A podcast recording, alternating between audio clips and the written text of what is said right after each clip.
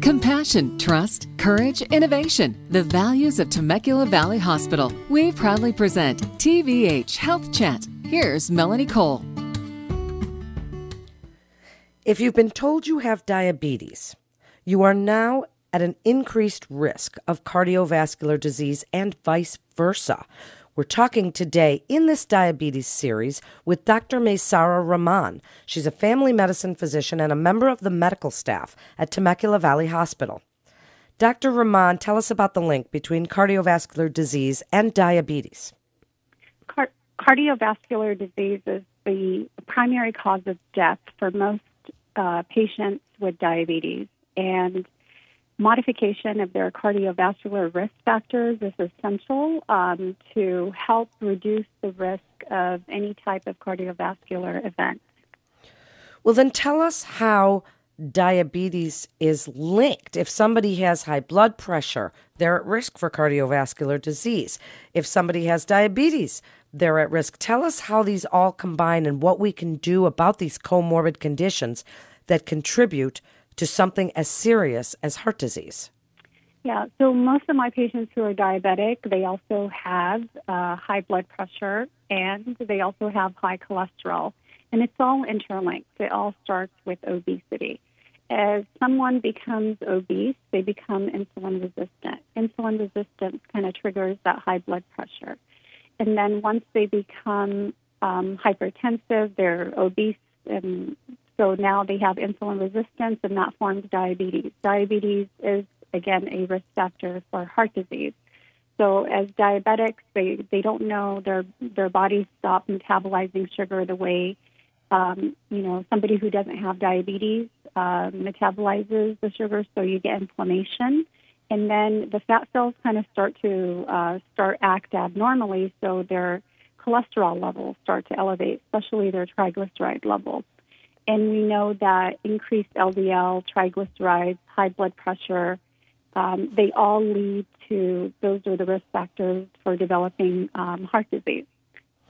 Wow. So it's really, it can be a domino effect, right? So, what would you like listeners to know about controlling their high blood pressure, controlling their cholesterol, both with diet and medication, so that they don't increase their risk for both diabetes and cardiovascular disease? Absolutely. So, uh, for my patients that come in, I always go over their ABCs. And their A is their A1C, making sure that their blood sugar is controlled because we know that if we control the blood sugars, we decrease that risk of them getting that heart attack or that stroke.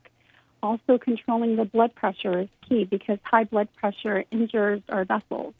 And so controlling the blood pressure is also key to preventing uh, plaque formation in that patient's vessel. Controlling the cholesterol piece is also important because we know that that bad cholesterol and that tri- high triglyceride level is also going to help form that plaque in that vessel. So controlling their ABCs is going to be critical so we can decrease their overall risk of developing uh, cardiovascular disease.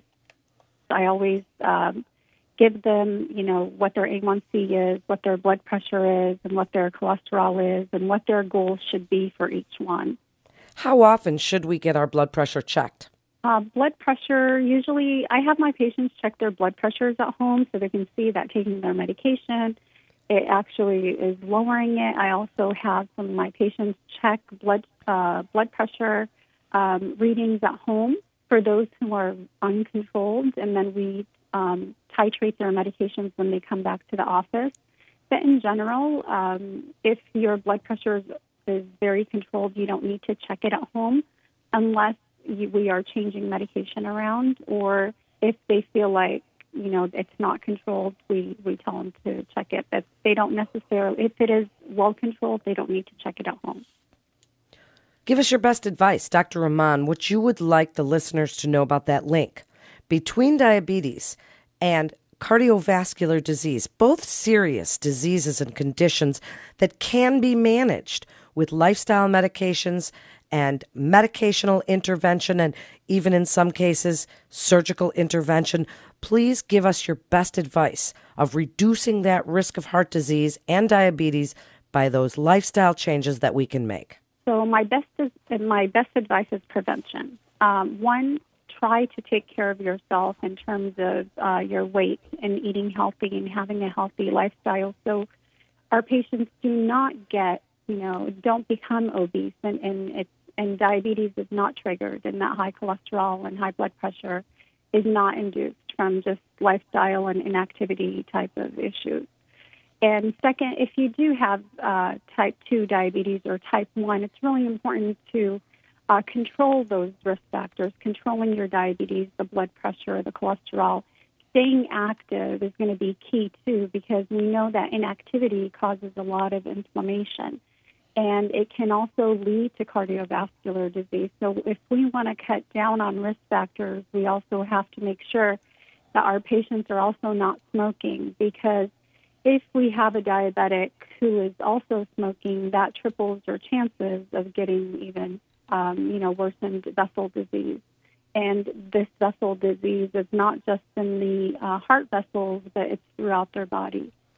It is great advice. Thank you so much, Dr. Rahman for for doing this series on diabetes and sharing your expertise on the the many different factors involved in diabetes. Thank you again.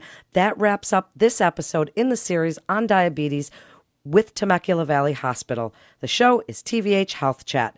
Head on over to our website at TemeculaValleyHospital.com for more information and to get connected with one of our providers. If you found these podcasts informative, please share them on your social media with those that you love and be sure to check out all the other fascinating podcasts in our library. Physicians are independent practitioners who are not employees or agents of Temecula Valley Hospital. The hospital shall not be liable for actions or treatments provided by physicians. This is Melanie Cole.